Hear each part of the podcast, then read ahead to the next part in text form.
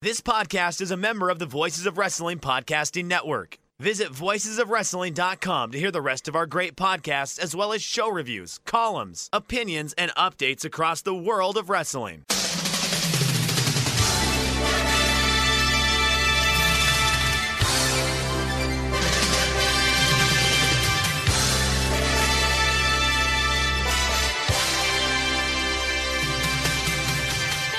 Hello, everybody, and welcome to the Super J Cast. I'm Joel Abraham, joined by Damon McDonald.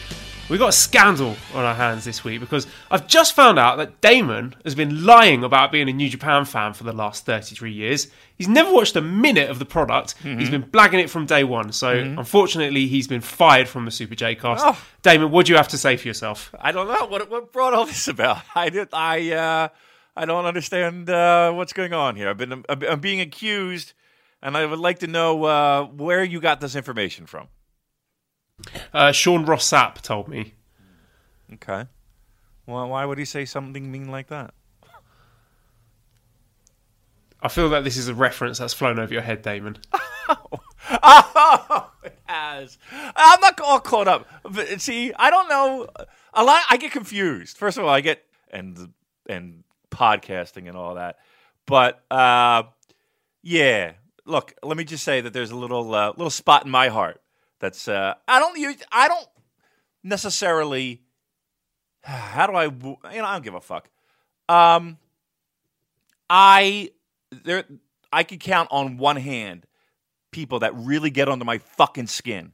Really get under my fucking skin and make me enraged. Mm, Let me just mm, things things uh, I'm, I'm biting my tongue. I'm biting my tongue and I'm trying not to, but oh, uh, I'm I'm a, I'm a little happy. I'm a little happy with this one because uh, let's just say that little stabs were taken at me personally, and uh, ah, look at where you are now.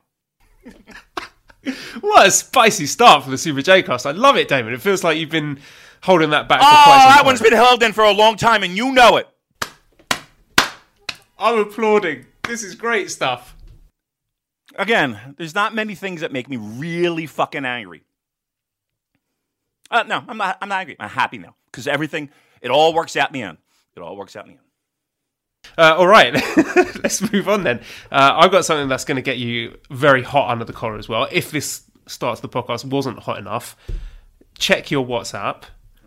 There's going to be a little treat heading your way uh, if the internet over here will allow me to send it. It's the, the 70th birthday of uh, China over here, so Oh. big celebrations and lots of internet problems. But there you go. I think it's just sent now, so All right. have a look at that. And It's all, tell me what you can oh, see. oh my goodness, great.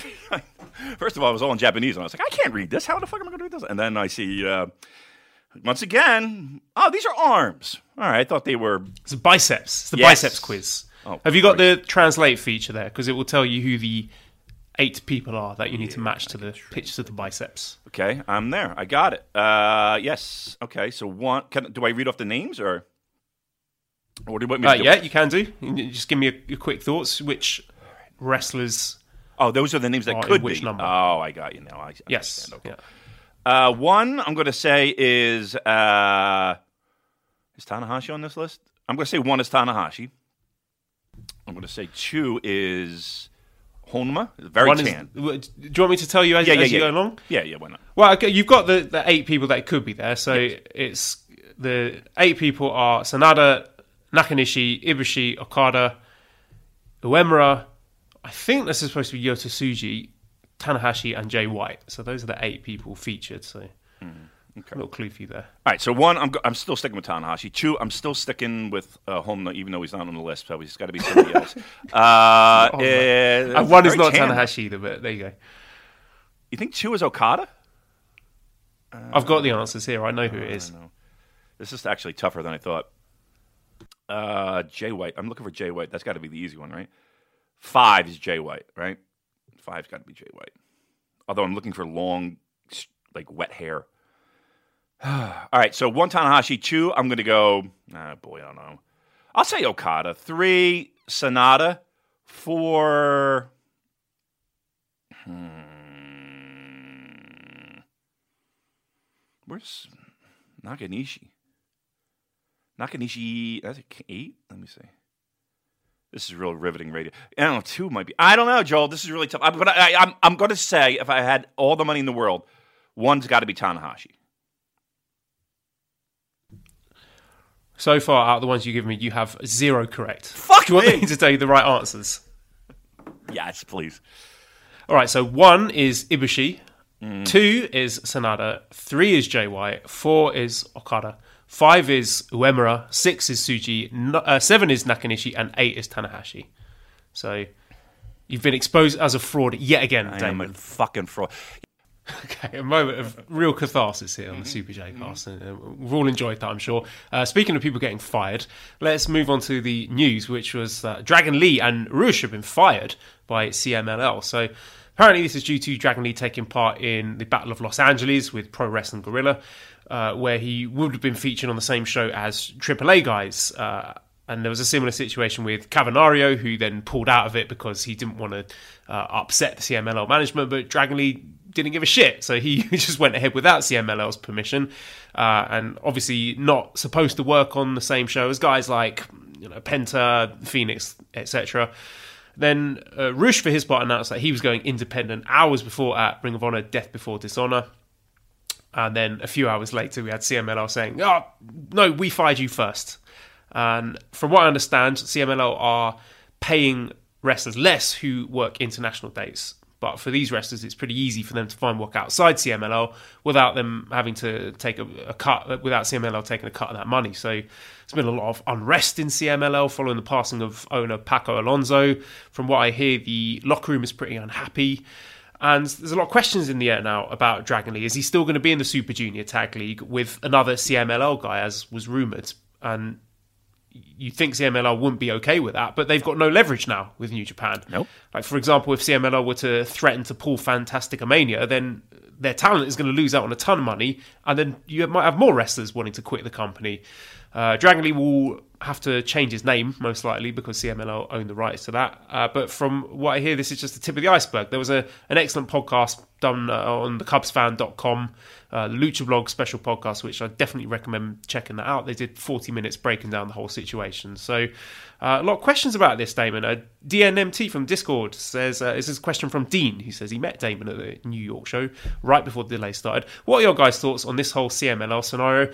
We'll probably be seeing more Dragon Lee in New Japan if the reports are right, but what about Rush? So, bit of a mess over there in CMLL, Damon. Yeah, yeah. And let me just say, I, I, I, he was a great guy. Uh, talking to him in uh, in New York, I was a little, I had a couple too many drinks uh, in New York, so I was telling him, I was like, I'm really drunk right now, so I might not be able to. I was like, make sure you post us with questions because I might not be able to answer right now. He's asking these complex questions. Um, yeah, it's uh, it's a shitstorm, right? But here's the thing: from a pure New Japan Pro Wrestling perspective, right? And again, that's really my point of view in this. Um, how this, is not really a devastating thing for New Japan in the sense of oh, can they go to excursion to Mexico? Okay, I understand that there's some tradition there, and I understand the guys like to go there, and it's probably a fucking blast. And they do get some creativity to get out, and they kind of find themselves in this whole big thing. But okay, it does it have to be there? I mean, what true benefit is that partnership to New Japan? Can I ask that out loud? Like, I know, again, tradition, it's an easy spot, blah, blah, blah, but overall, like, what's the big deal about having that relationship with CMLL? Can anybody help me with that and answer that for me? I just assuming it was the talent. You know, they get to have guys coming over for best of the Super Juniors, Super Junior Tag League. They get to do the Fantastica Mania.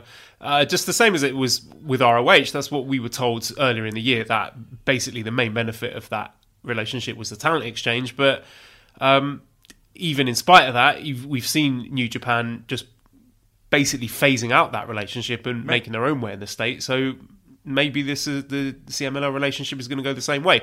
Uh, what I would say, I mean, there's a lot of people who've come at this from the angle that oh now.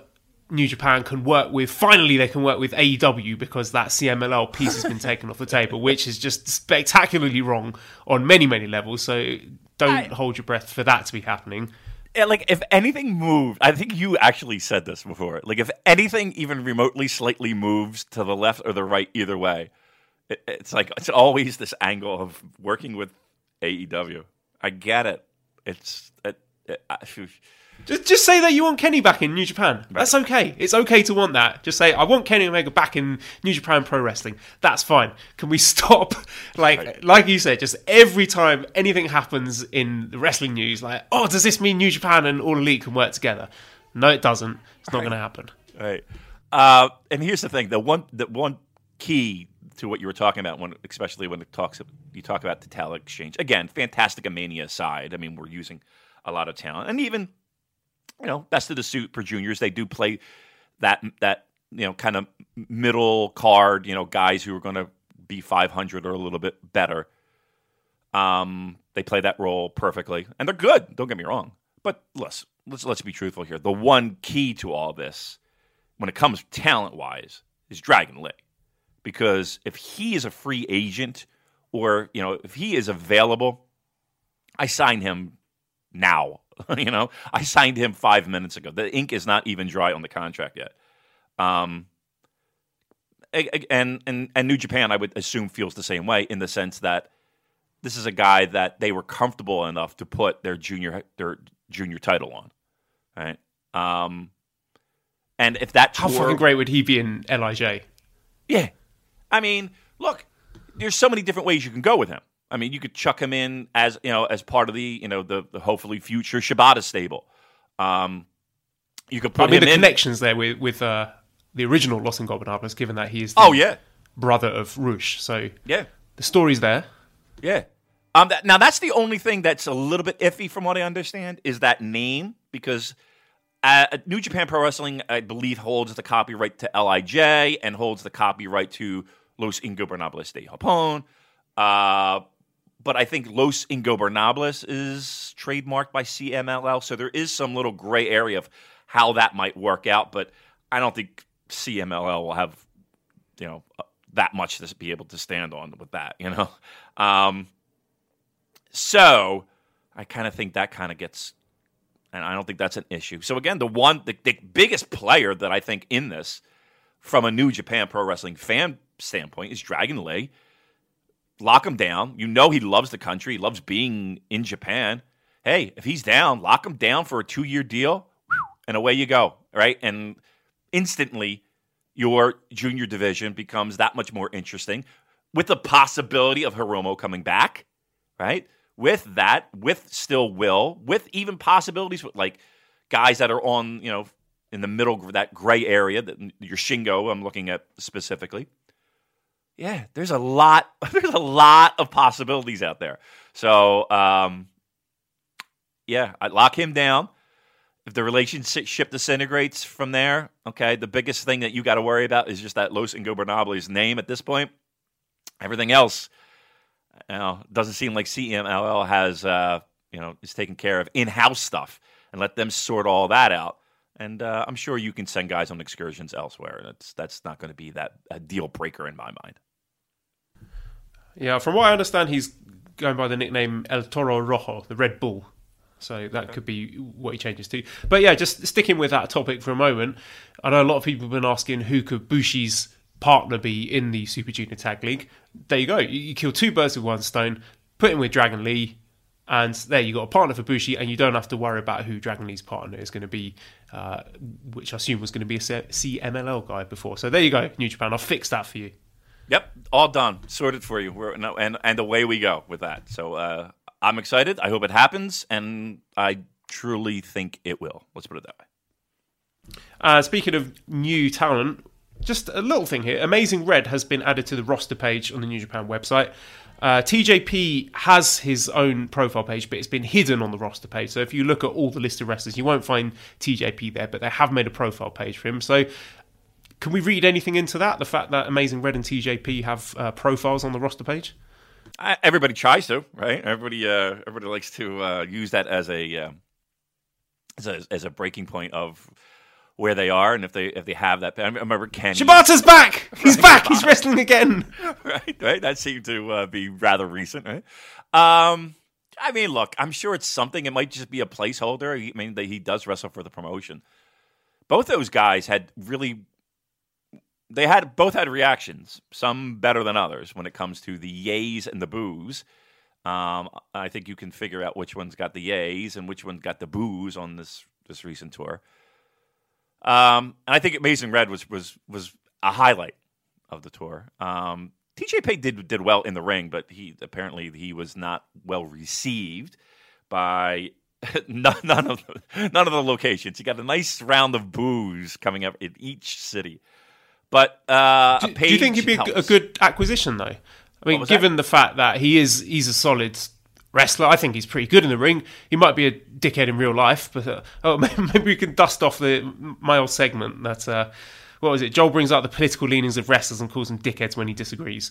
But uh, putting that to one side, I think TJP would be a good addition to the roster. Put him in, I don't know, Bullet Club, can whatever, lean into the heel stuff uh, where he is going to get booed, make the most of that, and I think he'd be a good acquisition.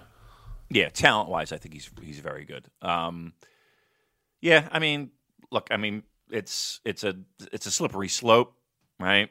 Um, I don't know if necessarily that he, like in 2019 being a real true heel aside from say Jay White um, at least from a North American perspective the biggest heels seem to be people who people have turned on turned on in um, real life right um, again it's it's it's really just about what the company and and and how they're comfortable working with and pushing uh, that, knowing full well that that's why he's getting booed, right? He's getting booed because people don't like him outside of the ring and, and some of the things that maybe he has said or done. Um, and that, again, I feel like that's a little bit of a slippery slope. I mean, you, uh, to me, a company can make decisions on who they hire and who they don't hire based off of that. Absolutely, 100%. And I think that they have every right to do that. Uh, on the flip side, again, he is a pro wrestler in the sense that he is very talented and very, very uh, could, could fit in very well, I think, and and and help the promotion. Um, so again, it's it's really that, and if people don't buy tickets, hey, that's really the true indicator. It's not the booze, right? It's when people don't buy, and it's when people don't, you know, spend money on a ticket that's really when the company feels it. And I hate to be this guy and say this, but that, that's really going to be the common denominator. Like you could boo all you want, but if you really feel that passionately about it, the way that you say ah, this is not not something that I support or endorse is unfortunately you can't buy a ticket. That's the only way because a pro wrestling company sees the money that it brings in. And again, I'm not saying that TJP is that ticket mover. But again, if you're unhappy with that, the boos really are a thing that is, is, you know, the company hears the boos and it's like, okay, uh, it's getting a reaction and we have your money, right? It's when the money stops. That's when uh, you make a true impact on your feelings about New Japan bringing in people like that. Um, and when I say like that, whatever you particularly have a problem with, right? Whether it be, hey, remember Honma? You know, he had his issues, and I remember that being a big deal for like you know all of like two days, and then people seem to conveniently forget. Um, so again, things if you're not happy with that, the bottom line is is that the only way that you truly make your voice heard is by not spending your money. Well, let's dig into these uh, shows that were stateside then. Uh, you attended all three. So, first of all, I've just got a few overarching questions about the, the three shows. Which wrestlers got the biggest responses? Because this was a, a discussion that was going on in the uh, Voices of Wrestling Slack. A few people who went to that. Um, I think it was John Carroll who was speculating that they thought Hiroshi Tanahashi felt more over possibly as a result of him having that G1 win and the big Wrestle Kingdom main event win, that returning to the States after that, people now sort of appreciating him as a, a big deal. So Tanahashi was one person that was noted to have a, a, bigger response than they had done in previous years in the States. But um, yeah, which wrestlers were getting the biggest responses? Tanahashi closed Philly, closed Lowell, and he did the whole guitar thing in Lowell, and everybody ate it up. Um, it, it, no, I think the people that were there, I don't necessarily think it was. Oh, he's he has a brighter spotlight. I think they knew who they were seeing as being one of the uh, one of three top guys in New Japan Pro Wrestling, uh, consistently throughout the years that they've watched on television and and the marquee spotlight matches that he's been in. So I think that was a lot of that was respect, and a lot of that was, hey, look, a lot of for that. I kept hearing, especially in Lowell, was, oh my god, I can't believe that this company is here, right? You know, this is not a place that anyone really expected them to run a true to true to life New Japan Pro Wrestling event. Tanahashi, absolutely. Uh, Naito, absolutely loudest pops. Um, Okada in New York and and and, and Lowell, absolutely. Um, I'm trying to think of people that might be outside. Though everybody was over, right? There was nobody that was like, Ugh. you know what I mean? Like every from Young Lions to Goto. Listen, even Yoshihashi was getting cheered. He was he was um Sanada. Even in Philly, Sanada was very loud. Um, no one, no one came out lukewarm, Joel. It, it, that's what made it really fun. Lance Archer, you know, people loved, but the loudest, yeah, I'd have to go Naito, Tanahashi, Okada. You know, when he wasn't in, you know, he wasn't in Philly, and I guess like my wild dark horse might be Sanada. Um, overall, I mean, he was he he got loud cheers. And what about merchandise? What did you notice from looking around at the sort of t-shirts you were seeing in the crowds? Because uh, typically in these uh, stateside New Japan shows, we have seen a lot of Bullet Club t-shirts. Uh, is it mainly Bullet Club as it was before? Uh, again, John made the point that uh, they noticed fewer Bullet Club fans than, for example, ROH shows. Lots of LIJ shirts, lots of general New Japan shirts. That maybe the the remaining New Japan hardcore fans love guys like Okada, Naito, Tanahashi, and are falling in line maybe more with the, the Japanese fans' tastes that most of the Bullet Club shirt wearers might have migrated to AEW. So, did you notice anything merchandise wise at the sort of t shirts people were wearing? Um, if that's a barometer, um, I mean, listen, you had your share of Bullet Club t shirts. And we say that in a, in, in, in a in a way that I, I mean, you know what we're trying to get at, right? Um, I, am not going to go so far as to say fair weather, right? Because there were there were Bullet Club T-shirt wearers, right? That I don't know. You kind of could tell that you know. Look, if you, I, I, I, hate people who would do this, but you know, you took them aside. And, Name me five Bullet Club members. Well, guess what? I, I really feel like those people could be like, oh, yeah, no problem. And, you know, and probably throw out like a Hikuleo just for a fucking rib, just to shove it in your face. Um, yeah, a week ago, Damon, I was waxing lyrical about how much I love Jay White, so I'm not uh, denigrating Bullet Club right. fans at all here. It was just uh, an observation about t-shirts. Right, right. Um, look, look, plenty of Switchblade, right? Uh, t-shirts, plenty of LIJ stuff, right? But it was a mix. I mean, you would see somebody walking, you know, down. You're getting a beer, and you see somebody with a, a Goto shirt, or you know, you see somebody with a Taguchi t-shirt. Um, so it was a whole big mix. Um, you know, you had you had plenty of Ibushi stuff. I think overall, your LIJ merch, your your Bullet Club merch, you saw a lot. Um, I would probably say those two were probably the the the the the, the most. Um, maybe followed by, mm, boy, I mean, there's probably just a million third place. You saw everybody represented. Um, I mean, old and new. I mean, you saw older T-shirts, you know, you know, older style T-shirts. Um, I saw somebody wearing a, a Nakanishi T-shirt. So, um, we had a big, big, big mix. So, I, thought the crowds were great overall, all three nights. Uh, if this is our core audience and this is who you know, this is our wheelhouse. I like it. I like it a lot. Um, I think everybody was smart and everybody knew what was going on and they appreciated the fact they were getting a true New Japan show. And how about the gender balance? Because New Japan in Japan is famous for having a, an almost 50-50 split with men and women attending. Did you feel that there were more women in attendance with these New Japan shows than there might typically have been for other wrestling promotions in the same part of the country? Hundred percent.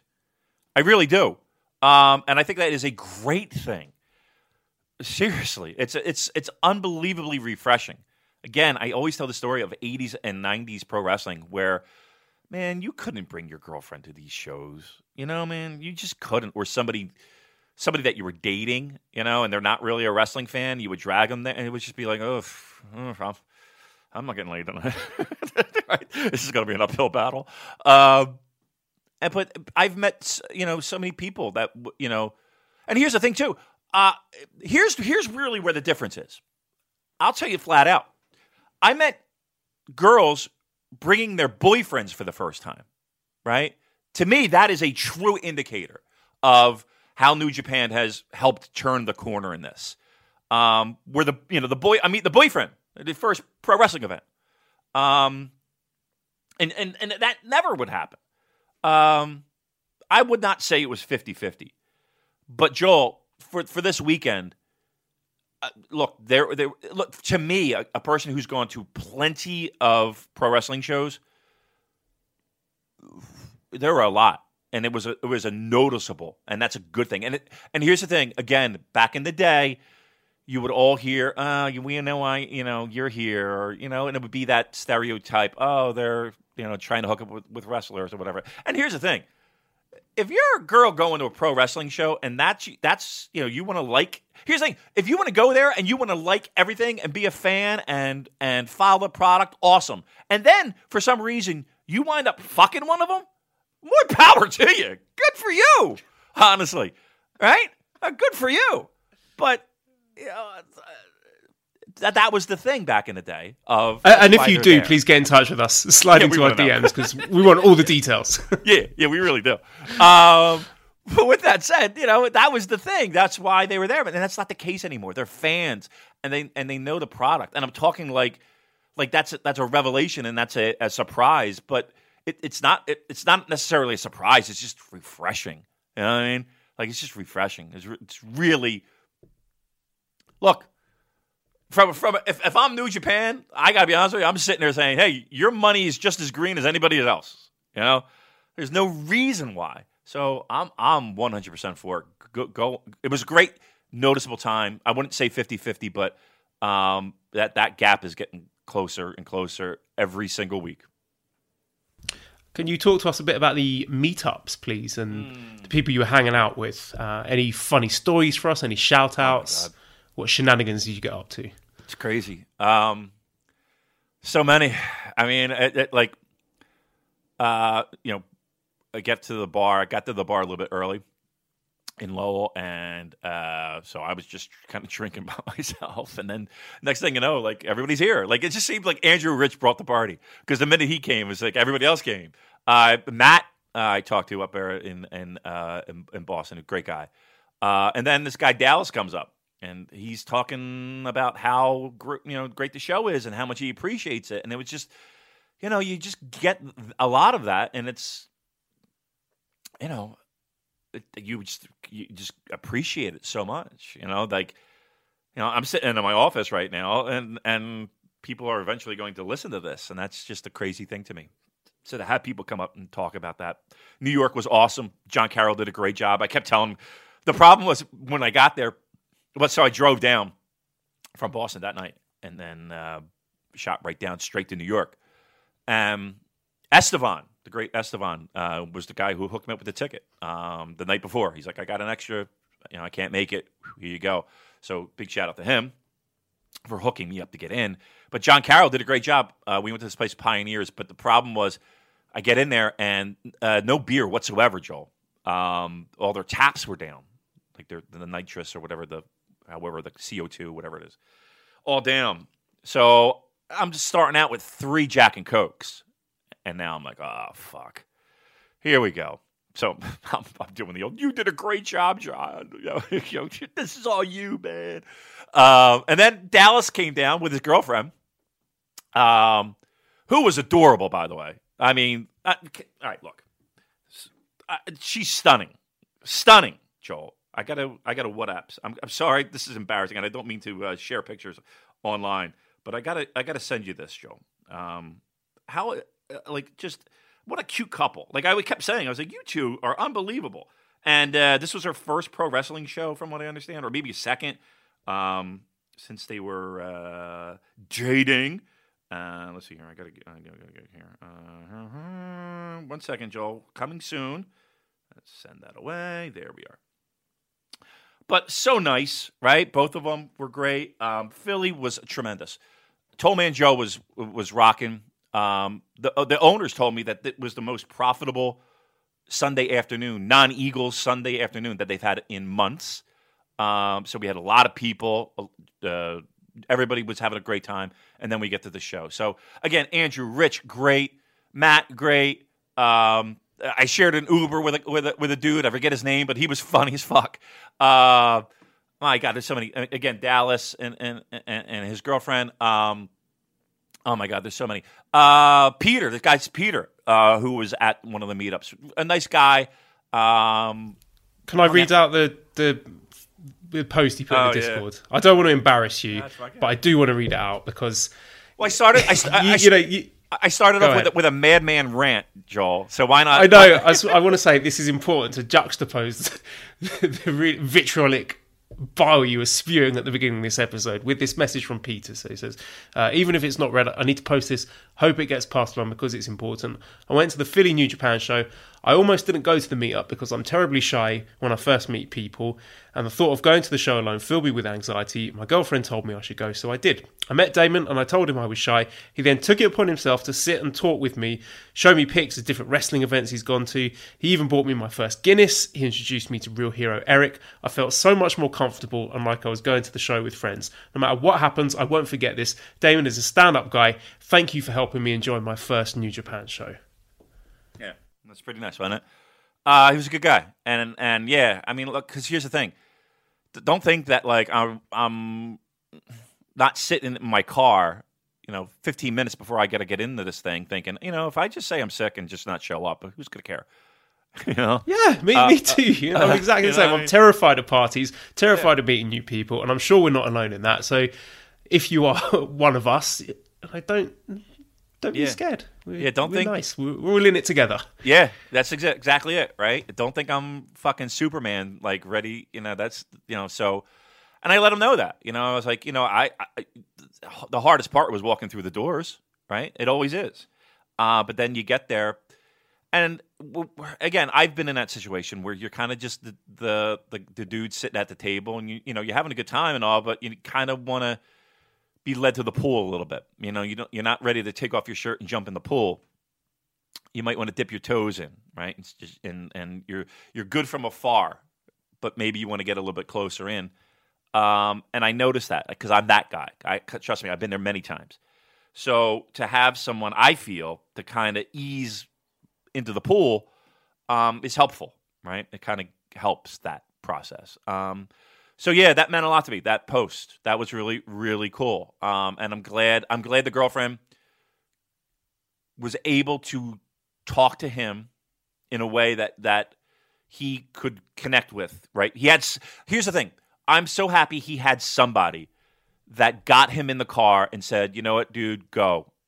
Trust me. And then he had enough trust in her to be like okay i'm gonna uh, i'm gonna go. And then pulling in the lot taking a deep breath and being like okay let's fucking do this and go, get opening the door was the hardest thing um, so yeah, just to spend some time. He's a- fun guy and he had his first Guinness, right? Um, so that meant more to me than just about anything the entire weekend. So um, I'm glad, and and you know, a lot of people come up when, when we're in Tokyo and do that. And Tokyo is a hard thing. It's not an easy thing for people to do.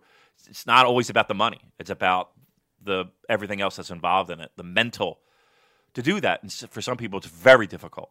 Um, so yeah, I mean, if you're one of those people that are going to Tokyo, by all means, you know, Joel and I are uh, we welcome you with open arms. So um, if if you're on the fence, join in. It's lots of fun, and uh, we I I try to do that. And sometimes it's hard because you're pulled in five different directions and you're trying to make everyone do that, and it's exhausting. But at the end of the day, I'm I'm fucking exhausted. But like that post makes it all worth it. So awesome job, everyone. It was a great weekend. Um, and I'm, I'm sorry if I didn't mention you by name, but if you if we talked, you know you made a connection with me. So whew, thumbs up all the way. Now, I haven't seen all of these shows. I saw the one that was televised. I saw the uh, the Hammerstein show, but uh, the others I'm going to be leaning on you for. So, how do you want to do this, Damon? Should we discuss them show by show? Yeah, I think we can do that. So, let's start with the uh, show that was on Friday in the Lowell Memorial Auditorium. I don't know if you want to go match by match or you want to just talk about the key matches or overall thoughts. This was the show where the top two matches we had the IWGP Tag Team Championship match with Tanga Loa Tamatonga defeating Yo in 60 minutes 43. Uh, main event six man tag with Tanahashi Ibushi Okada defeating Naito Evil Sanada. So, how do you want to approach this, Damon? Well, I'll I can give you some top level thoughts, and then as we go along, I'll, I'll be able to pick apart each show and, and the things that I vividly remember. I don't think every intricate detail needs to be discussed, but to me, the first show on paper sounded the sexiest, and I think the first show delivered above New York and and Philly, right from a show perspective. Uh, I really enjoyed it. I, th- I think everything, nothing was earth shattering.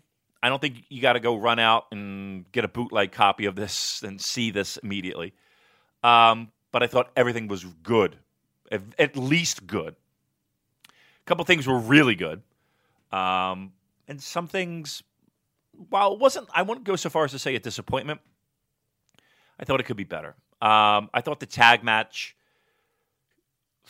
was it turned into a style of God match that you know you kind of didn't want in the sense of you're kind of hoping for that sprint, and it's second. You know, it's a semi-main event.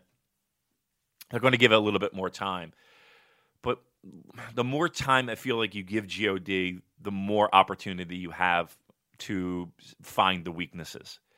Um, and this was kind of one of those. Um, it was not a terrible match. It wasn't a bad match. It was a good match. Um, and and at spots it was really good.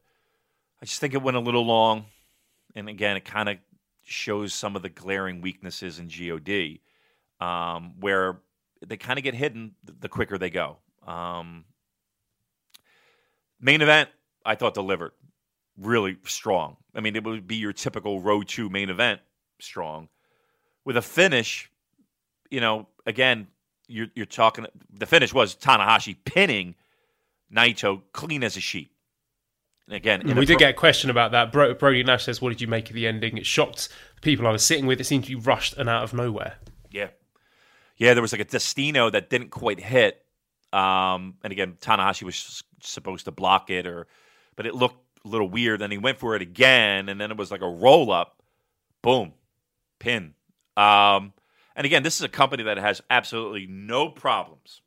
Zero problems pulling referees out during a two count or ball shots or some fucking misdirection where maybe you get a banana peel win.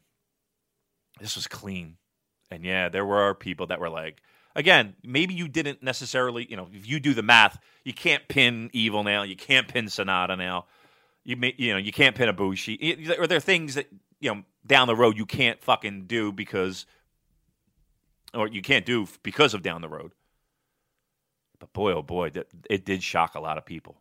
It did shock a lot of people that it was it was done in that fashion, and and it felt like LIJ were LIJ were like pew out the door. you know, you know they did like one two three whoop out, and then Tanahashi did his whole uh, guitar thing. So that was probably the biggest shock for me of the weekend was just the the emphaticness. Again, it wasn't a high fly flow, mind you, but man, it just felt like wow, they just did that. And again, I'm not going to go so far as to say a burial, but it was. I was like, wow, they he clean as a sheet. One, two, three. I would like also your thoughts on the fourth match, which was Jado and Chase Owens defeating Robert Gibson and Ricky Morton. What was Look, that like? It was cool. I'm not gonna lie. It was cool. Uh, as a guy who grew up going to shows and having rock and roll's headline many times, Midnight's, Arn and Tully, uh, Nikita and Ivan. You know, you, kind of you saw all that. So to see them come out and got a big pop. Uh, they came out to "Rock and Roll's King," the ELO song that they came out to back in the day, which was nice. I'm sure it'll be edited, copyright issues. It was nice, you know, and they looked good. I mean, uh, they got to be. I don't even know how old they are right now, but they got to be pushing at least mid fifties. I would think, right? You figure Ricky Morton's been wrestling since late seventies. Um, and even when he was doing Rock and Roll Express gimmick, you know, you're trying to. It's kind of like the Kota Ibushi thing, where everybody thinks he's 20. Uh, Ricky Morton at the time when he was doing Rock and Roll was probably in his 30s, early 30s. Uh, so he wasn't a spring chicken. Uh, but it was good. He did a dive. He did a you know a dive through the ropes. He did it all three nights of Ricky Morton. Uh, no, it was good. And everybody everybody knew who they were. It wasn't like they were, you know, you heard whispers of who the fuck are these guys? Uh, they knew. Everybody knew. So I thought I thought they were they were stars all three nights. You got your triple drop kick in New York, right? You got your triple drop kick in New York for from with Tanahashi, uh, and then they they closed Philly. Him Tanahashi, or the, you know those two and Tanahashi closed out Philly. They were uh, they were they were uh, last in ring. So I think they were over the entire tour. I don't think you're going to see them in World Tag League. That would be insane. I don't know if I want that. Would you want them in World Tag League, Joel?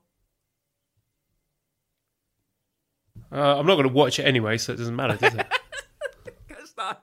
I guess that's that. Uh, I don't know. they if I they could that. just say they were in it. Right, no right. one's watching. Okay. and We just take their word for it. Yeah, that's, yeah, that's oh, the yeah, they got uh, three wins and uh, seven losses, Yeah. and they... okay, well, just sure. We'll, yeah, we'll just fall behind of ah, they were all right. They did good. Not watch a match. They were all right. Um, no, I don't know if I want them in. I'll tell you what, I, I would love to see Rock and Roll Express against TenCozy. That would be a lot of fun, I think. That'd be. Uh, hopefully, it's nice and short. We don't need that. We don't need that to go over ten. But they were good. Rock and roll was great, and again, they. It felt like they were a little bit shocked of. Again, it's not like they're wrestling in in um, Kobe uh, or Fukuoka, where they got this reaction. I mean, they got this reaction on the East Coast where they've been plenty of times, but you know, I think even they were shocked a little bit at how over they were, you know, and how what kind of reception they got. So, uh, you know what, you know, in hind, you know, everybody kind of saw that at first and was like, "Wow, this is a weird thing." Fucking Rock and Roll Express on a New Japan show. Ah, it worked. I really think, and everybody enjoyed it. And I don't think anybody was there like, "What the fuck is this shit?" No, that didn't happen here. Okay, let's move on to the next one, which was uh, Saturday at the Hammerstein Ballroom. And I guess the first thing we need to talk about is the delay for the show. Because uh, I woke up and saw just a lot of people complaining. There were some problems going on. And PW Insider was reporting, uh, well, I'm just reading off their website here. So, uh, New Japan's Vice President Rocky Romero came out and apologized to the crowd for the technical issues, tossed t shirts to the crowd. Romero asked the fans to bear with and promised to rock New York City with tonight's show. Based on numerous sources, here's the problem. The ambulance court that the Hammerstein Ballroom uses for all their events and used last night for a concert did not show up as scheduled. The belief originally was that the ambulance was stuck in traffic, but when the venue called the ambulance company, they were told that the ambulance company received a phone call this morning telling them tonight's show was cancelled and therefore they were not needed and were now not available. Someone involved in the show was able to scramble and get F. FDNY ambulance to come to the show, and FDNY offered to remain until the show could get another ambulance to take their place. However, we're told that New York state rules would not allow that, and everyone is working on getting another ambulance there. So, hearing lots of different stories. Some people accusing sabotage, you know, like Vince McMahon calling in, or uh, disgruntled employees or people from other companies. Uh, some people say New Japan just forgot and it's their own fault. Some people think that it's just a smokescreen and there was some oth- other reason at play. So, talk to us about that situation, please, All right. Damon. So it was uh, uncomfortable the more it went on because this is a company that prides itself, and it's funny because we were at the the meetup in New York, and uh, we were talking, and I was like, you know, seven o'clock start. Make sure you get there. You know, there's going to be a, there's going to be a line outside Hammerstein, and again, it's a couple blocks away. Traffic, all that stuff. You know, but I was like, we got to leave because it's they start whoop like clockwork. You're going to hear that Emer- Emerson, Emerson, Lake, and Powell. I always want to say Emerson, Lake, and Palmer. Um, you know, they're going to start, hit the lights, and away we go. It didn't happen. I'm like, oh, okay. Maybe they're accounting for the traditionally late New York crowd. Um, and they weren't. They kept going and going, and people were kind of squirming in their seats and shit. So I'm like, well, what the fuck? Um, they turn on the house lights after a certain point. Uh, we had uh, New Japan officials hopping in the ring, trying to make an apology. And That was I saw video footage of that. That was really uncomfortable. The poor guy looked like he was close to tears. Yeah, it was. And and if, you know, listen, I, as much as I'm putting over our crowds, there were pockets of people that were booing the poor guy, and I'm like, all right, look, come on, don't- not not now. I, I know I know you're a New Yorker, right? I know I know we're quick with the booze, but let hold off on this one. And then Rocky got in, tried to save the day. Rocky Romero uh, again tried to save the day with getting on the mic and you know getting the crowd. You know, come on, stay behind us, stay here. We're, we're dealing with this. Here's a couple free T-shirts we're going to chuck out in the crowd, but you know, to just kind of you know hang in there, hang in there. So then I went downstairs. I was up top. I went downstairs. I was like, all right, let me see. And I'm getting texts at the time. Um, and I was talking to some people as I went downstairs, and uh, I went up to where their production place was because I was it was being told nothing was really talked about when it came about ambulance. What was being talked in house was production. They kept saying production, production, production. Like they're not saying anything about any type of delay. Everything's used as production issues, production issues, production issues. So I was like, all right, well, let's go fucking find out. Let's do a little investigative reporting. So I go down there, um, and uh, there were some people behind the the barricades, and I grabbed one of them, and I was like, you know, the delay it ambulance or production? And uh, production. I was like, okay. And I go, is is this is this? And maybe it was, um, it, it was loud. I will say this. I was like, is this show going to happen? And I got a shake of the head, no. And I was like, really? And he goes, no, might not. I was like, wow. So I'm like, all right. So then that's why I, and again, I didn't tweet this out. Didn't even, you know, mention. I just mentioned it to, to people, a couple people in our Slack. I said, I don't think this show is going to happen. So we waited and waited. Um, and and probably five minutes after I sent out that that uh, Discord message um, to a couple people, the house lights went down, and I looked. I was standing next to a guy who listens to our show, um, and he's like, "I've never been so happy to hear you wrong." I was like, "Yeah," because we were talking. About, it. I was like, "I'm just, I'm hearing, it, you know." I was like, "Yeah, me too." So went back up, and then once they started, the way they went. Um, ambulance. Look, I'm going to be honest. I don't know for sure what the ambulance situation was. It feels to me, and again, I could be dead wrong. This is me speculating. I don't.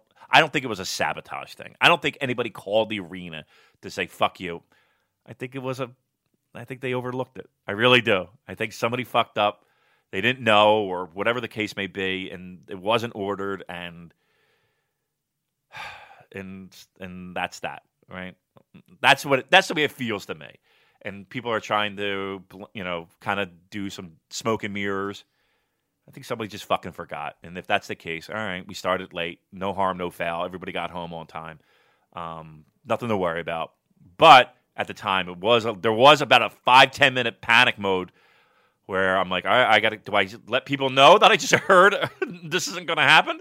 Um, but luckily, I was like, all right, let's f- wait on that, and then and then, like I said, five ten minutes later, they turned off the lights and we were ready to go. Yeah, speaking about the lights, we got a question from uh, at Razor underscore Nathan on Twitter. Was the NYC show the worst Hammerstein Ballroom has ever looked? Seriously, it would have made for much better viewing with the house lights on. That show looked nocturnal at best. It was a bit of a strange decision to have the lights off because it it just looked like a generic arena, which kind of takes away from the specialness of the Hammerstein Ballroom. Yeah, it was packed. I mean, that's a building where you would wouldn't have the lights on. Live, it really didn't impact. Live, it looked fine. Um, you didn't really notice. I don't know how it, sh- it, looked over the over the airwaves. Um, did it look dark? Did it just look? Uh, did it look empty? It didn't look empty. It was just dark. Like if you just turned turned it on, you wouldn't be able to instantly recognize. Oh, that's the Hammerstein Ballroom, and that is something that we're used to seeing. Anytime other wrestling companies are on there, then it's instantly recognizable because they got the lights on. Right. Yeah, I don't know why they would do that. I don't know. I, I, I don't have an answer for that. Maybe we can find out. But um, I would think that would be a, a, a place to, that you want to show off. It was sold out. It was packed. Um, I mean, there were a couple chairs here and there that were available, but overall, I mean, it, it, it was a packed house. Um, that's something that you would want to show off. I, that's disappointing to hear that it didn't translate very well over the airwaves. Hmm. Lost opportunity there. Well, In terms of the matches themselves, I mean, it, I don't have a great deal to say about them because it was it was like a Road to show. Um, so you, stop me if you've got any hot takes about any of the following: TJP defeating Ren Narita, Lance Archer defeating Karl Fredericks, uh, Mikey Nichols and Juice Robinson defeating Alex Coughlin and Clark Connors, Shoyo and Rocky losing to Jado Tanga Loa and Tama Tonga. So those four matches, anything jump out at you? I liked Lance and and Karl. Um, I thought all the young lions did really well. Um, I mean, again, they're young lions matches, but they're always solid and they're always really good.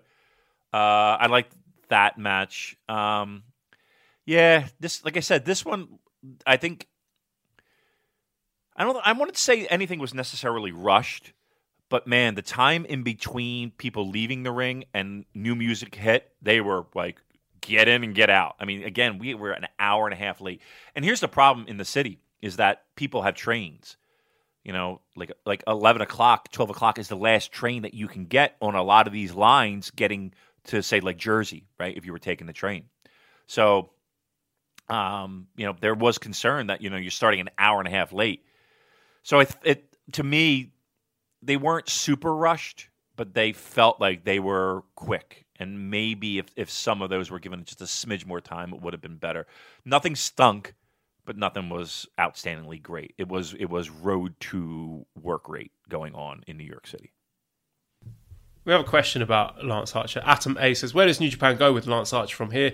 He seems over in every building and is incredibly fun to watch. Personally, if Juice regains the US title, I think Juice versus Archer could make for an excellent feud. Thoughts? There's one thing that did occur to me, Damon, as we were watching the destruction shows in Japan, that there was no Lance Archer at all. And I was hoping that they might have uh, leveraged the momentum that he got uh, after the G1 into uh, a meaningful feud, you know, even just a little mid card thing. But we didn't get that. So, what do you think about the prospects of Lance Archer moving forward? I'll tell you what. The they they had him out at tables, right? Um, selling autographs, selling pictures. There's something that's changed in him in in the past three years, and it's like post back surgery, Lance Archer. He something has improved in him, and I don't know if that's just a like he's been in this business forever. He's been in this business a long time there's something that's changed in him, and I don't know if that's a confidence or in uh, or a um, again when a promotion has your back and is looking to do things with you and, and hopefully taking advantage of what he's been able to grow during G1. Like he just seemed like he had an aura about him, right? And again, Goto's out there and Ishii's out there, and but man, there was just something about Lance Archer where it was just like, man, he stuck out like a sore thumb. Like people like it's not like people didn't know who Lance Archer was going to the show, but man, like he just had like people around him f- with an aura, um, more than anybody else. And I mentioned that to a couple people, and they're like, "Yeah, he looks good." So again, post surgery, post back surgery, Lance has found his groove. Good for him. I hope they do something with him, Joel. I could see I could see a nice little program with with Juice. I think that'd be fun. I think that'd be. I think everybody would enjoy that. Um, Because you know, if they don't do anything with him, I can think of other companies that would. Oh yeah, yeah. Look, they can't blow this one. They they really have something under the un, under the under, under their thumb that they could take advantage of. And again, now's the time to kind of do it. You would think, right? You know, pre Wrestle Kingdom, where there's plenty of space in there to you know get some guys over. That'd be a, that'd be a nice idea. I mean, they got him. They got him. They got a star. I hope they don't fucking blow it. Because yeah, it could he could very easily walk somewhere else and and and do pretty well for himself. I would think. Again, his age and and maybe some of the injuries might be the thing that holds him back going too far elsewhere. But he's doing everything positive in my mind. Like he looked like a fucking star. So better do something. And the fifth match of the show, which was my match of the night, was uh, Robert Gibson, Ricky Morton, Hiroshi Tanahashi defeating Bushi, Shingo Takagi, and Tetsuya Naito. Which is what a fun match this was. And Twilight Zone moments, Damon, where it was uh, Will Henderson tweeted this out. Ricky Morton doing a tope suicida onto Shingo Takagi with Tanahashi holding the ropes open in a New Japan ring in 2019 in the Hammerstein Ballroom. What is going on? What what weird timeline are we living in, Damon? I know it. I know it. You know, I'm I'm, I'm thinking back. That might have been the first time Rock and Roll Express have wrestled in that building. It might have been the first time they have. I'm sure, I'm really trying to rack my brain. Like, who would they have worked for that would have run that building? Because traditionally, that's been you know Ring of Honor and and WWE that have run that that building.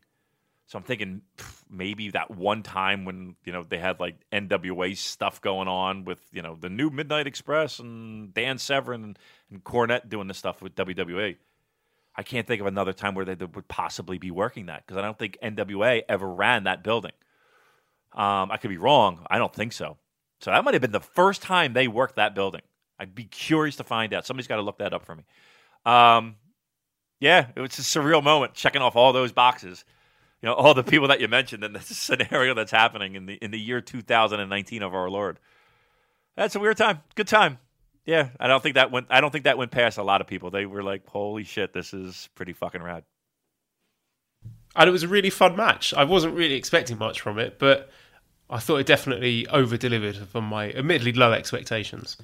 Yeah, yeah, I agree. Um, again, nothing, nothing where you're going. to I think everybody should watch these shows because they're they they got to be super easy to watch. Live, they were super easy to watch and digest. Um, again, I, you're not watching these matches for, uh, you know, King of Pro Wrestling main events, uh, Tokyo Dome main events. These this is this is the the, the epitome of a fun pro wrestling show. Um, all three of these, and, and this is one of those fun moments. Top of top of the top of the list, fun moment. And how about that Tiger Hattori send off? Very emotional, wasn't it? Re- really touching moment. Yeah, yeah. He lives in the city, um, and you know he had a lot of his family members that were there. Um, yeah, Tanahashi and even the Rock and Roll Express being in there. So if you know, you go back and watch some of that shit in the archives uh, on New Japan World. I mean, he's in every major main event. Um, and again, he was a, a, a great talent liaison um, and made sure that um, he, he, was he was key and responsible for a lot of guys getting work over there, um, and then kind of making sure that the transition was smooth of getting them over there and getting them what they need and all that shit. So yeah, he was. He's he's more than just a guy doing a count, a three count um, in the ring.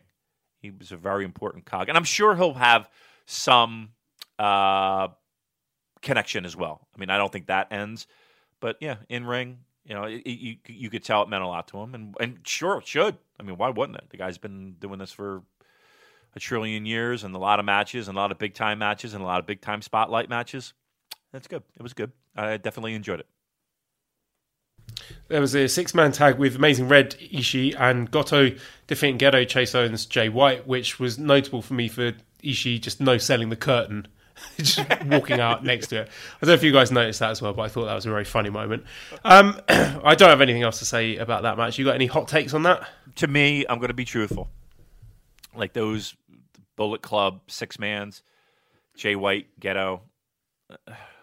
They did not do a lot for me. you know, they were, I mean, they were fine. Um, and I will say this: there were this was some for a lot of people, myself included. There was a time where it was like, oh, time for a potty break, time for a beer break, the lines are a little long. The lines are a little long during these times.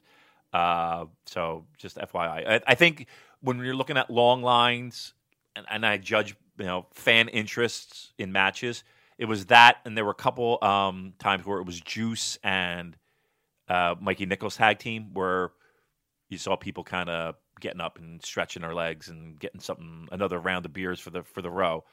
Um, that was that. Those were the bathroom breaks times, and and Jay was part of that, which kind of had me a little bit not concerned, but just like, wow, okay, well, guess everybody's picking their spots. Let's talk about the seventh match on the card, which was the Never Openweight Championship match with Kenta defeating Yoshihashi in 25 minutes and 4 seconds. First of all, Damon, Twenty five minutes. can you. wait, wait, wait. Before we get there, talk to me about the guy who brought the Yoshihashi bag of socks. Ah, yes. Uh, and I forget the fucking guy's name. I stink. I'm terrible with names. I should have, because again, keep, keep in mind, three Jack and Cokes in and plenty of beers later. Um, but yeah, he comes up and he, and he had a, ba- it was a clear bag and he had a Yoshihashi's face in it and it was a bag of fucking socks. And I was like, this is the greatest moment in my life ever. You did, you did awesome. So uh, please, uh, if you're listening, hit us up. We'll give you full credit. We'll retweet. We'll give you full props. But it was great. It was. re- It actually made me laugh because it wasn't mean spirited. It was just so goofy, hilarious that somebody took the time to make the Yoshihashi bag of socks. It was great. Um, unlike great. I mean, this was okay, but seriously, th- was did we get anybody mentioning this match as being great, Joel? In in our Okay, I, I'm glad you said that because just before we started recording, I saw a tweet. I think it was from Joe, the Voices of Wrestling. Kenta's performance versus Yoshihashi was masterclass pro wrestling, manipulating a crowd that initially wanted to cheer him with his pacing, facials, mannerisms, and executions. It was his best bell to bell New Japan work, and it's odd that some said the crowd wasn't engaged. All the more impressive that he did this against Bag of Socks Yoshihashi, who nobody on earth, but for sure NYC, gives a single flying fuck about. That the match rocked. Hmm.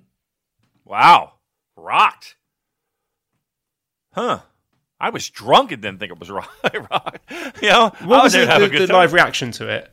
The people sitting around you. I mean, were people excited for it? Was it noisy? Saw, what, what did no, you think? I got to be honest with you. I saw people on their phones around me. I saw more phones during this match than I saw during any other time in, inside Hammerstein.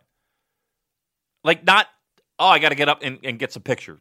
Phone. I'm like, oh, let me check my Twitter fucking feed. Oh, let me uh, check out Tinder, see if I got any fucking matches. I saw more of that. Um, wow, rocks. Look, I will say this. I think Kenta has done the most out of a situation that could very possibly and easily have been, oh, this isn't working out, right? This could very easily do that. He's made the most of it. And yeah, I think that was an absolutely great job by him in getting the crowd to not like him. Okay.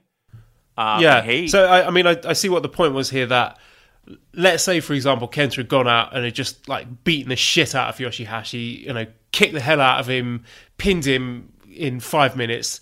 Then people are going to end up cheering for Kenta, right? So I understand it from that point of view. Yeah. But was was the match interesting, No. exciting, compelling, dramatic? No, it was boring. Yes. It was it was not yeah. I mean again, and some of that might have to do with people not buying Yoshihashi winning a fucking title here. I mean, no one in the building, even people that support Yoshihashi, I mean, they knew in their heart of hearts. And and look, I don't want to I don't even want to kid kid anyone here. There were people rooting for Yoshihashi, like actively and proactively rooting for Yoshihashi. Um, they, he had fans in the building. I'm not going to lie, and they weren't a million. You know, it wasn't like half the building. I mean, there were pockets. Um, but yeah, that I mean, I, again, I mean, is is getting a crowd to turn on you? Is, I mean, that's an element of pro wrestling. I get it. Uh, don't get me wrong. I, and and people who do that and do that well, that's a good thing. But I mean, man, Surely I- you're supposed to entertain the crowd. That's got to be the primary Right. objective there. Right. I mean, that's first and foremost. Um, and getting them to boo. And here's the thing, too. I really feel like people weren't there, like, to just, like, the, there's nobody that, that walked through that curtain that initially they didn't get cheered, right? Um, even Jay White, to a large degree, got cheers, right? People booed him because they're supposed to boo him. But he got cheered, and then eventually he did his heel shit, and people, you know, knew the deal and booed. And I think people would have done the same with Kenta. Um, first pop, yay! But then, you know, oh yeah, right, right. we got we got to boo, and then we're going to follow along. Um, I mean, okay. I, I look. I'm just telling you what I saw live.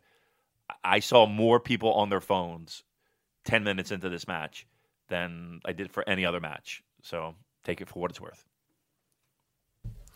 John asked, What is the shelf life on people taking Kenta seriously? Since coming to New Japan, I feel he's been boring and a big disappointment. This is something we've been sitting on for a while, Damon, is this Kenta hate, uh, particularly in Japan as well, because yeah. you, you might remember a couple of months ago there were some angry tweets from the Japanese fans really burying Kenta. They were not happy about him at all. And we talked to people in Japan and, and Japanese fans and their thoughts on how Kenta's gone down with the Japanese crowd. And the few points that came out of that was first of all, when Kenta came in, he said, uh, and I quote, I'm going to show you Kenta's pro wrestling, with the implication being, let me show you how a real man wrestles, unlike you New Japan jobbers. And the comparison to Shingo, who's a guy who's coming in from another company to New Japan, he came in and joined LIJ, and his debut showed him off to be an absolute unit. And again going back to Kenta, he's a guy who is very supercilious when he speaks, like he's he's arrogant, he's looking down his nose at people. Also, the legacy of Inokiism and that style compared to modern day New Japan and the likes of Ospreay, you know, and his high flying style. And there is an opinion gap there, and from people that we've spoken to, it's hard to grasp why from reading subtitles, but for native speakers, it's the tone of his voice Kenta's quite cold, he's quite aloof, he's arrogant, compared to someone like Tanahashi, who's very warm and speaks uh, in a humble way, he's kind.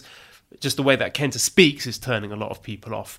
And we're getting Western fans who are not enamored by his wrestling style either. So, what are your thoughts on Kenta? Well, I think there's there's more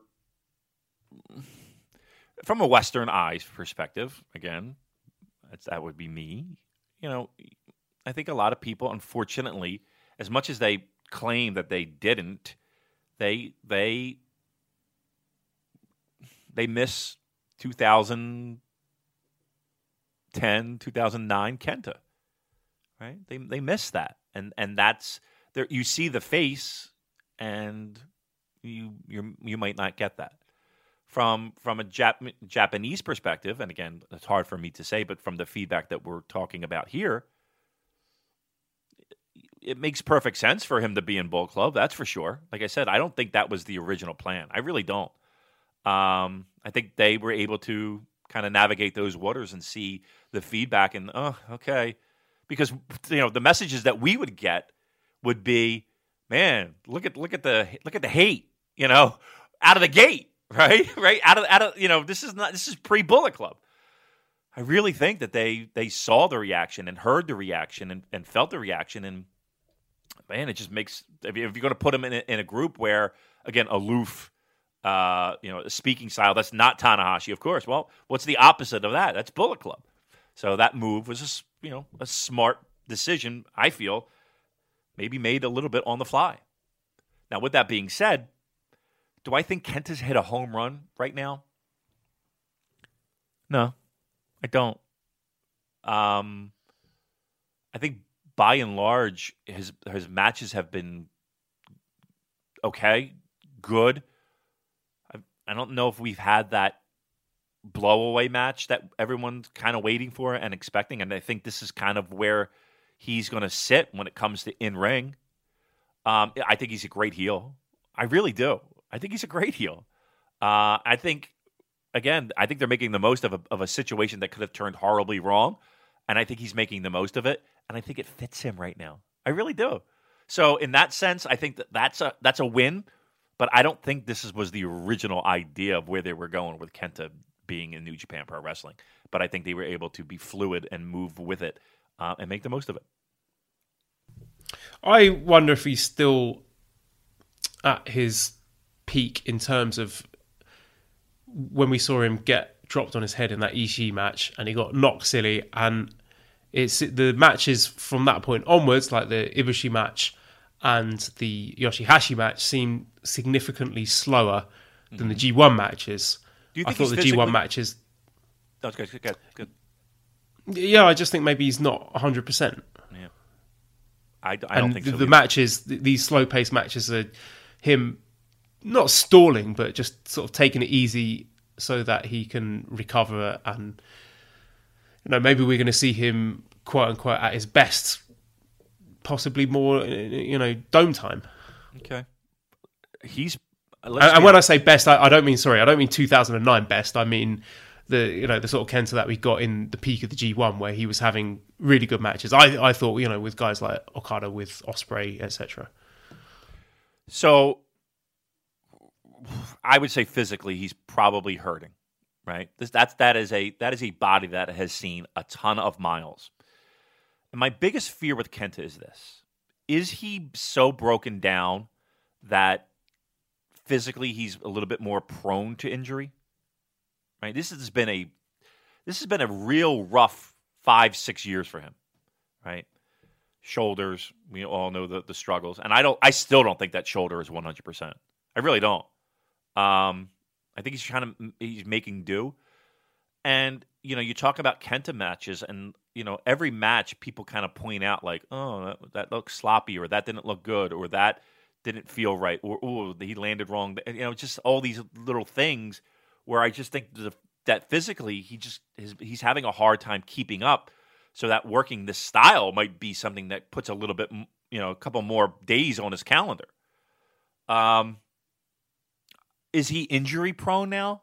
Like, is he is, is he at the point physically, Joel, where you know, just just the like, I don't want to say simple things because nothing is simple, right? But there comes a certain point in every athlete's life where doing those normal everyday things, performing your craft, whatever whatever sport that is, becomes a little bit more difficult. So now you're overcompensating, and now you're a little bit more sus- suspect to injury, and that's kind of where I feel we are with Kenta. Like the body is just at a point where it can't do the things that it once could, and we're trying to overcompensate, and we're winding up hurting ourselves even more in weirder scenarios that wouldn't have happened in the past. So that's my only complaint with not even complaint, my only concern with Kenta right now is is is is pro wrestling, the physicality of pro wrestling, and especially again, New Japan, where it can tend to be a physical style, is is his body able to maintain that? And if it's not, i- this is the style that we're going to get. Let's move on to the main event then, which was a special tag match with Evil and Sanada defeating Ibushi and Okada, which was notable for Ibushi bumping for the STO, the evil finishing move, somehow managing to land on his head for that, which I think only Kota Ibushi could do. Um, but 18 minutes, it's quite short. I mean, considering we just sat through 25 minutes of uh, nothingness with Kenta against Yoshihashi, for this to only go 18, did you feel that was too short? Yeah, I think they were pressed for time. I mean, you got to figure it's close to 11 at this point. Um, that building, you know, that again, that hour delay. You're this, this every, everybody who works for that Hammerstein is in a union, right? Overtime rates for union in New York City is astronomical. The money, right? They had to get out of that building. So yeah, I'm sure they shaved off some time. It did seem like it went. They could have gone longer, but then again, why would you give 25 minutes to to to, to, to the match previous? So yeah, I don't know, but it it, it felt like things were kind of moving along at a brisk, brisker pace at that point. Um, again, that hour and a half, not it didn't really kill the crowd because the crowd was ready to rock and roll for everything. But I, you could see the panic. I tweeted out something where you know even even during the delay, you saw people with ha- their their hands you know going through their hair like oh fuck you know because that ambulance was more than just a delay in the start time. You know, that, a lot of concerns going on. Um, I'm sure. So yeah, I- would have liked that to go long, going longer. I don't know why the other one went 25. You would think it would be flipped, but yeah, I'm sure that played a factor in it. Any other thoughts from the match itself? I mean, it was good. It was fine. Um, of the three shows, to me, I from a pure pro wrestling perspective, I thought this was of the three, the last of the thir- the three, bottom of the three. Um, that's not to say anything was horrible. I thought everything was good. Um, nothing particularly great, and this match kind of fell in line with that. And the other show was Sunday, September 29th, Pennsylvania, the 2300 Arena. So I'm going to do my best Bryan Alvarez impression here. Talk us through the show, Damon. well, all right, let me get my paper. Wait, I gotta, I gotta rattle something. All right, I'll just go and make a sandwich. Yeah, please enjoy. Well, you just had a delicious meal, uh, by the way. So, um, Wait, who just had a delicious meal? you did, didn't you? Didn't you just you had dinner? No. I haven't eaten. I haven't eaten. I haven't eaten this is for about You went to the show now. on an empty stomach. Yeah. Oh my Yeah. god. Oh fuck. You're a trooper. You know that. Um, show was uh, quick, but fun. Look, it felt like they were looking to get out the door. Right? They were they they they had a plane to catch. It felt like they were double parked outside. Um, it went fast, man. Like like it, it felt like it started and it ended. And you know, I would love to see a true timestamp. I, like I was home by nine thirty. The show started at five in the afternoon. Maybe that um, was it there. I, I was I was home by nine thirty. Um, which again, I'm just looking at the match times here. So we got uh, Rocky against Clark Connors, nine minutes. Right. Mikey Nicholls, Karl Fredericks, ten minutes. Right. Alex Coughlin, Lance Archer, eight minutes. Right. Ren Narita, Amazing Red, eight minutes. Well, nine minutes. Uh, Shoyo Juice against Shingo Sanada, Naito, 11 minutes. TJP Ibushi versus Bushi Evil, 11 minutes. And then the main event, the 12 man elimination tag match, 22 minutes. okay. So okay, you have twelve men, right? Twenty two minutes. So it felt like a at one What, point. what was felt that match like? I'm really It was interested fun to see because it was it Yeah? was fun, but it felt like at certain points it felt like a battle royal. It just felt like people were just getting eliminated left and right. You know what I mean? Like it was time to go home, and people just flying out of the ring. Um, That's it. I'm just looking here. So Chase Owens was the last guy Yeah. left on the Bullet Club team. yep, yep. That's so you interesting. It is, and and it's cool because when else is Chase Owens? Think about this. When else is Chase Owens going to have a singles match with Hiroshi Tanahashi? Right? How long did that last with the two of them left together? I would say at least four minutes. Right? Wow. So were there some real teasers that Chase Yeah. Owens might pull out the victory? I'm Package really interested driver? to see this one, Damon.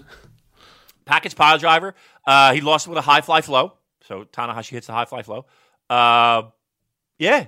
I mean, I mean, I would say uh, maybe maybe three four minutes. They were in there for a little bit. You know what I mean? Like it wasn't just like in and be done and uh, you know high fly flow. That's it. No, he, he and I even said I was sitting next to Eric and I was like, when is Chase Owens ever going to get this opportunity? You know, he was like, just make me the last fucking guy. I'll, of course, I'm doing the job. Just give me a couple of minutes because when else is he ever going to do that? Um, so that was Chase Owens had a pretty great weekend. Uh, he should be pointed out. He should be singled out. One, I mean, he gets to work with uh, the guys who trained him in a big spot, aga- you know, against first night. Um, he gets to be in that multi-man. He had he had a fun weekend. He probably had one of his best pro wrestling weekends. Um, I hope he'll look look back on that. But yeah, he he was the him and Tanahashi were the last people in the ring. Um, it went quick. Again, twelve people in the ring. So again, we got to get it down. Ten people out in twenty two minutes. So do the math. You know what I mean? It's like every two minutes there's somebody that's getting tossed for just nonsense reasons. Uh, very very few pinfalls, by the way. Uh, lots of uh, people getting eliminated via the apron, being falling out of the, the apron. Um, you know, you hit the floor, you're eliminated. So there's a lot of that, a lot of that. So it was fun. It was it was a it was a schmaz. It was a clusterfuck. I felt like the, the entrances took longer than the actual match, but but um, it was fun. I'm I'm not gonna lie, it, it was fun. But yeah, it, it felt like it felt like a battle royal at, at the fucking Spectrum, where people were just flying outside the, the ring at, at a certain time just to get out the door. Any other comments on any other matches or the show in general? Uh, again, the meetup was great. The whole day was great. Everybody was fun. Packed, packed house. Uh, merch lines from here to Jabip. Um, they had to do. They, I, I, I got to hear feedback on what was sold. Um, I'll tell you what that that Philly shirt that they had themed shirts each night. That Philly shirt was fire, Joel. it was fire. I don't know. Somebody might have had something to do with that fucking shirt. Just fucking saying. Um, so I had to get one. So I had to fucking get one. Um, but yeah, it's very good stuff. Um, again, they had to make a ton on on merch because it felt like everybody was buying shit. Everybody was there to have a good time, great time the entire weekend. So again, from the bottom of my heart, great job by everyone, and um, let's do it again sometime soon. Uh, Swordfish 00830 says, Did the Philly show get screwed out of a possible great match with Okada? So, Okada wasn't there. I mean, we're assuming he had some sort of sponsorship commitments in Japan and had to go back early. Uh, I mean, we haven't heard anything official, but that would just be my guess. Yeah, I mean, I, I would assume, and I don't know for sure, I would assume a lot of those people who worked the Philly show were probably then having to drive back up to Newark to then fly back home, right? So I, I doubt they did Philly International connecting flight out of Detroit, Houston, whatever, and then home. I would almost tend to believe that a lot of the people flew in to Newark originally, and then they're flying out of Newark home. So they that's a, you know that's about an hour and a half drive from Philly. So, um, you know, Okada probably flew right out of New York and and was home by the time that show went on. So, uh, yeah, it's disappointing, but and a lot of people were disappointed with with that, but eh, it is what it is. He's been there a million times, though. I mean, I know the New Japan's got a, a ton of fans, new, but it's not like he hasn't been there like at least five times in the past three or four years. Um, so he'll be back there, I'm sure. Uh, what else we got here? Uh, I was just going to ask you, Devin, give me a grade for these shows overall. I mean, has it changed your thoughts on the Western expansion, or is it solidified what you said last week? Yeah, I mean, look, these were Road to shows, right? Um, I my biggest fear is that you got to give people a reason to buy a ticket right. Now uh, if, if sorry sorry gate, to interrupt. I, I yeah. let me put, frame this through a question from mark. He says would you rather new japan continue these weekend glorified house show tours in the us along with a show like msg or go back to 2017 and 2018 where they had one to three shows but they all meant something? I mean personally here's here's what what it's been. So you had new japan coming over and again, they did the show with Jersey All Pro, and nobody was there, so I can't count that. I'm not counting those shows. So I'm counting like the the Ring of Honor shows, the joint shows.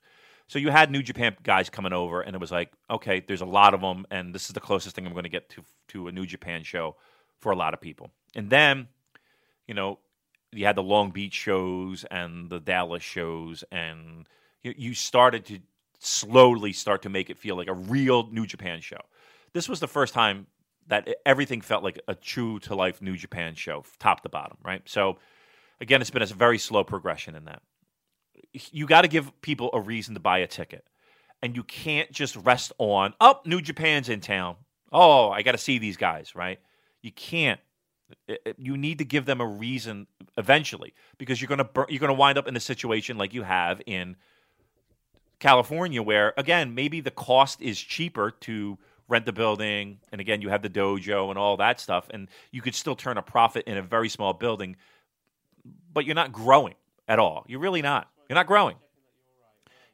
I'd rather it be two, three bigger shows in the U.S. as opposed to all these little pocket shows because eventually those little pocket shows that, again, fun, you know, don't get me wrong, good pro wrestling, fine but you got to give people to to to invest and buy a ticket, and that requires sexy main events. Eventually, it just it just does because because you're not going to grow if you don't. Um, so yeah, I, I'm I'm in the boat of make let's make these shows special, keep them to that range, and give them a reason to buy a ticket as opposed to oh Hiroshi Tanahashi's back in town. Okay, great what's the show look like? And that's hard to do from a Japanese perspective when you book seven, eight, nine shows to be able. To, and, and again, they don't book like that, and they're not going. to We didn't know these shows until like you know five days before the actual show. That's going to be tough, right? I'd rather it be thought out it, well in advance, and we get a show special um, as opposed to just uh, we're showing up in this town. Come, come see us. And one last question on these shows from Eric, who says, apropos of Damon's three night stand, but still open ended regardless of context, what wrestler were you lukewarm on until you saw them live and were like, oh, now I get it? So it could be about these three shows or just any show that you've been to live. Lance. Lance. uh, When we talk about these shows, this is the first time I saw Lance in, in quite a while. I mean, since G1, right? Um, he just had this presence. I, I don't know what it is. He's found. He's found that.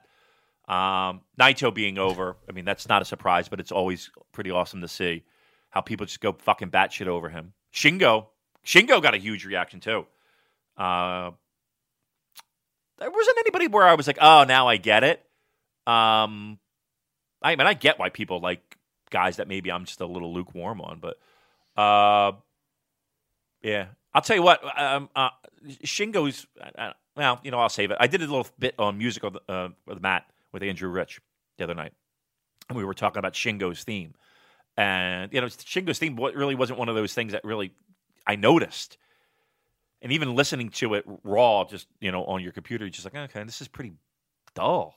But then hearing it live, I was like, shit. So that might be the one thing. Hearing Shingo's theme live was like, ooh, okay, this fucking, this, I'm, I'm down. Here we go.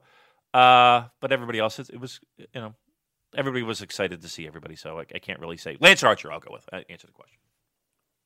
Yeah, I think this is something that I mentioned when we came back from New Year Dash. That Lance Archer is a guy that when you're in there, he just he really fills up the room, doesn't he? When he, he comes out, he's a larger than life guy, and it was just a real experience seeing him up close in the flesh. So I, I was wondering, was that just a Korakuen thing, or a Lance Archer thing, or a bit of both? And I, I see, it sounds like it's a Lance thing. It is. It is. Karl Fredericks looks good too, live. That's again, what a fucking good looking dude that guy is, uh, and and a good wrestler too. Uh, but Lance might be the guy that that yeah, he's got a presence, man. He really does. Right, and right now he's he feels like he he could take off at any moment. So coming up this week, we have uh, a few New Japan Road shows. I believe only one of them is going to be on New Japan World Live. That's the October seventh one at Korakuen Hall, which we did touch on last week. So we're getting opening match Uemura Kojima Tenzan versus Tsuji Nakanishi Nagata, and then that singles match that we talked about before. We're getting Henare versus Shingo, which I'm looking forward to. Big chance for Henare there to you know show us what he's made of. We've got Tiger, uh, Tiger Mask and Liger against Kanemaru and Suzuki. Shoyo Ishii Goto versus Jado Gedo, Ishimori and Yujiro. Bushi and Naito versus Douki and Taichi. We have Hiroshi Tanahashi 20th anniversary match 3 with Yoshihashi, Honma and Tanahashi versus Taguchi, Yano and Makabe. And then main event Ibushi and Okada versus Evil and Sanada. So, are you going to be tuning in to that, Damon? Any matches that you think, hmm, I'm going to sign into New Japan World and watch this Korakuen Hall show? Well, again, Shingo Henare, right? That that's the one everybody has circled and penciled in. We're hoping that again, we don't want people to get lapped, but this is a career-defining match. I said it last week. So I think everybody's super pumped up for that, and hopefully he will deliver. Uh, again, you have a great opportunity with Shingo, so hopefully he takes the most of it. Um, the tag matches, truth be told, I can't I can't say that we're overly excited right? That's a hell of a way to celebrate a 20th anniversary, right? right? Those three. Uh, but I mean, we'll watch. I don't. I don't know if we're going to get any any earth shattering movements here. Um, I think everybody's kind of ready to go and tuned in for King of Pro Wrestling coming up. All right, so let's just dip into a few questions until. Uh, I mean, full disclosure, I am on holiday. I'm yeah. in a, a, hotel, well, a hostel in Chengdu, and Mali is out eating slash shopping. So as soon as she comes back to the hotel room, then we need to pull the plug on this. So let's just do some questions yep. before we reach that eventuality. Um, Discord Nicole says, doesn't a ZSJ Naito mini boss match for this mythical tournament hurt ZSJ? Considering the relative position on the card of the other three mini bosses, wouldn't Taichi be a better fit? I couldn't see it being either of those guys because Naito's got history with them. I, I, guess in he's got more recent history with Taichi, so maybe Taichi would be a better fit for that uh, pseudo qualifying match. Yeah, I mean, and then then you got the the whole British title quandary. Um, yeah, may, maybe Taichi might be that that uh, mini boss. I mean, you could go either way. Liam says, You're all aware of the cool uncle aunt archetype. Who in New Japan would be the best cool uncle? I would see uh, Kojima being a cool uncle who comes and, and gives you delicious bread treats from the bakery. I don't understand that. What, what, what what's a? I mean, just an ant that's cool is what we're looking at. Or I don't help. Yeah. Okay. I mean, Yeah. I don't really. Like, why is that? A, why is that a thing now? Why are cool ants? I've never heard that before. Neither have I. You're all aware of it. This is the first time I've. That's what I'm saying. Like, what is is this? Is this a thing now? We're celebrating the the aunts in our life. Um, uh, I'm, I'm assuming it's like the person, like me, like when I go to kids' parties, which is fucking rare, because I don't care. Uh, but when I got to do that thing, uh, I always get. I try to get a cool gift. Is that what that is? Because I don't have kids. Um, all right, so I'm, I'm, that's what I'm going with. Um, who would be the cool one? I mean, imagine fucking. Hmm. Who would be the cool uncle?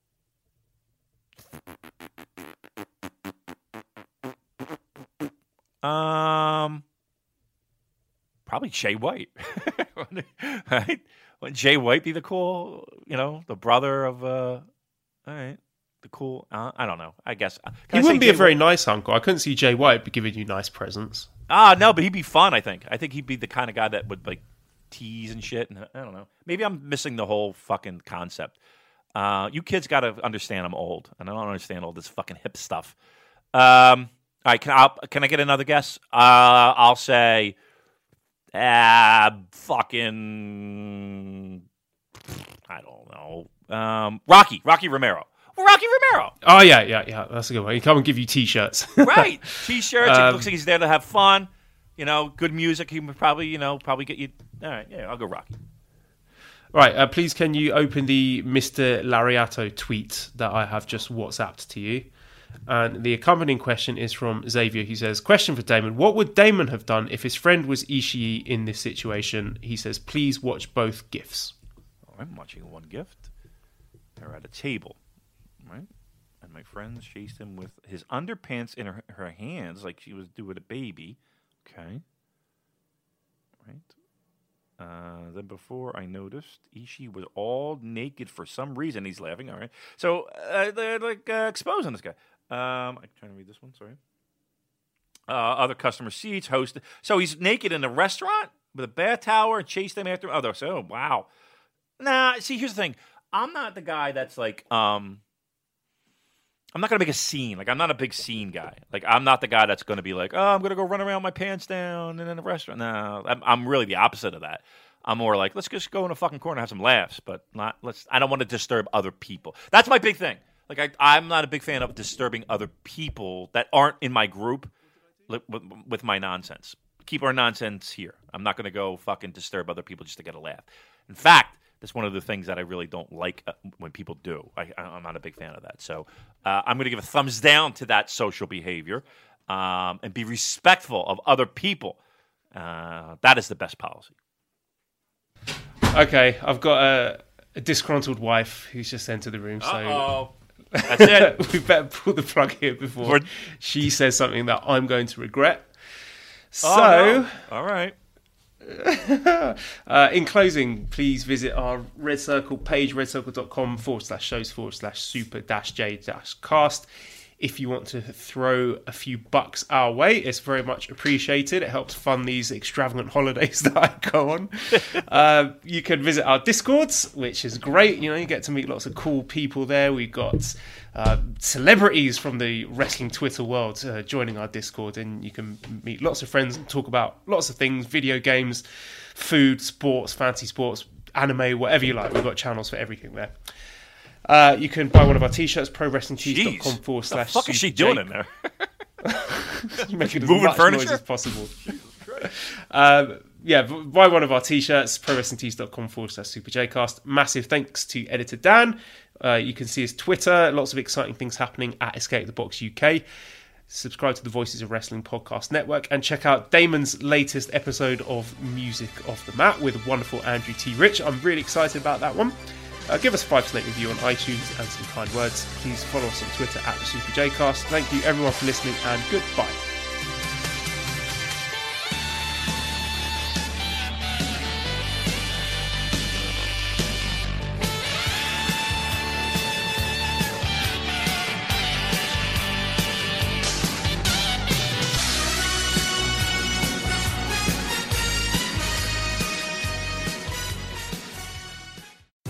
BetMGM has an unreal deal for sports fans in Maryland. Turn $5 into $150 instantly when you place your first wager at BetMGM. Simply download the BetMGM app and sign up using code OldLine150. Then, place a $5 wager on any sport. You'll receive $150 in bonus bets, regardless of your wager's outcome. And if you think the fun stops there, the King of Sportsbooks has plenty of surprises in store. Check out daily promotions, same game parlays, live bets, and so much more. Download the app in Maryland today and get $150 in bonus bets instantly from your first wager. Only at BetMGM. BetMGM and GameSense remind you to play responsibly. See BetMGM.com for terms. 21 plus only. Maryland only. New customer offer. Subject to eligibility requirements. Rewards are non withdrawable bonus bets that expire in seven days. From issuance, please play responsibly. For help, visit mdgamblinghelp.org or call 1 800 Gambler in partnership with MGM National Harbor. Promotional not available in Washington, D.C.